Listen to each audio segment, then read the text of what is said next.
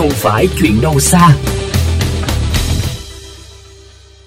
Thưa quý vị, theo Sở Tài nguyên và Môi trường thành phố Hồ Chí Minh thì mỗi ngày trên địa bàn thành phố có khoảng 10.000 tấn rác thải. Dự báo đến năm 2025, lượng rác thải của thành phố Hồ Chí Minh sẽ chạm ngưỡng 13.000 tấn mỗi ngày.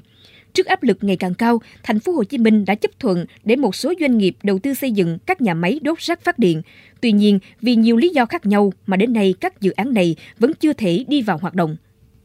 Thưa quý vị và các bạn, tôi đang có mặt trên tuyến đường dẫn vào dự án nhà máy đốt rác phát điện do công ty cổ phần Vietstar làm chủ đầu tư, đóng trên địa bàn huyện Củ Chi, thành phố Hồ Chí Minh. Tuyến đường dẫn rộng 27 m này đủ cho 4 làn xe cơ giới nặng di chuyển và được thi công khá hoàn chỉnh. Tuy nhiên, điểm cuối của nó không phải là một nhà máy đốt rác phát điện có công suất 2.000 tấn một ngày, mà chỉ là một mặt bằng trống, xa xa là một bãi chất thải trơn là rác đã qua xử lý. Từ vị trí này, không khó để quan sát thấy những núi rác khổng lồ và hai ống khói lớn liên tục nhả khói đen ngòm từ khu xử lý rác thải của công ty cổ phần đầu tư phát triển Tâm Sinh Nghĩa. Điều đáng nói là vẫn không thấy bóng dáng của cái gọi là nhà máy đốt rác phát điện. Điều đáng nói là gần 2 năm sau những buổi lễ khởi công rình rang thì cả hai nhà máy nói trên đều chưa thành hình dù thời hạn đi vào hoạt động đã qua khá lâu.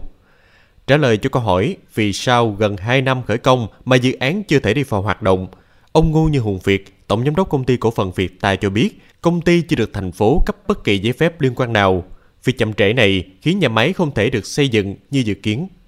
Chỉ có một lý do thôi là các cái thủ tục về hành chánh để mà cung cấp các cái giấy phép cho việc xa chưa có xong. Thiệt hại thì thật ra nó rất là đáng kể là tại vì cái đầu tư của bên phía của Vietstar vào trong cái dự án này là mấy trăm triệu đô đó em. Thì em cứ tưởng tượng là tiền là nó phải sẽ có cái lãi suất là nếu là tiền đầu tư thì nó phải có cái lợi nhuận vào thì cái tính theo cái chuyện đó không là tụi anh cũng đã là thiệt hại rất là rất là nhiều mấy năm vừa qua. Cùng chung cảnh ngộ, một lãnh đạo công ty cổ phần Tâm Sinh Nghĩa cho biết, từ khi khởi công đến nay, công ty vẫn chưa được thành phố Hồ Chí Minh hỗ trợ các thủ tục pháp lý để tiếp tục hoàn thành công trình. Phó giáo sư tiến sĩ Bùi Thị An, viện trưởng Viện Tài nguyên Môi trường và Phát triển cộng đồng cho rằng, thành phố Hồ Chí Minh những năm qua đã dành sự quan tâm rất lớn cho công tác xử lý rác thải. Mặc dù vậy, có thể vẫn còn sự lúng túng nhất định, khiến cho việc triển khai các dự án chưa thực sự thuận lợi.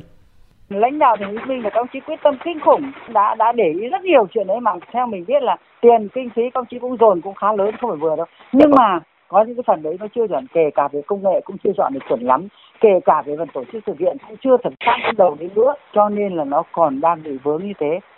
dưới góc độ chuyên môn, giáo sư tiến sĩ Đặng Kim Chi, thành viên Hội đồng Khoa học Công nghệ Giáo dục và Môi trường, Ủy ban Mặt trận Tổ quốc Việt Nam và giáo sư tiến sĩ Lê Văn Trình, Viện Nghiên cứu Khoa học Kỹ thuật Bảo hộ Lao động, Tổng Liên đoàn Lao động Việt Nam cũng có chung nhận định rằng các dự án điện rác ở nước ta gặp khó do công nghệ có chi phí quá cao. Bên cạnh đó, công tác phân loại rác tại nguồn chưa tốt cũng khiến quá trình xử lý gặp không ít khó khăn.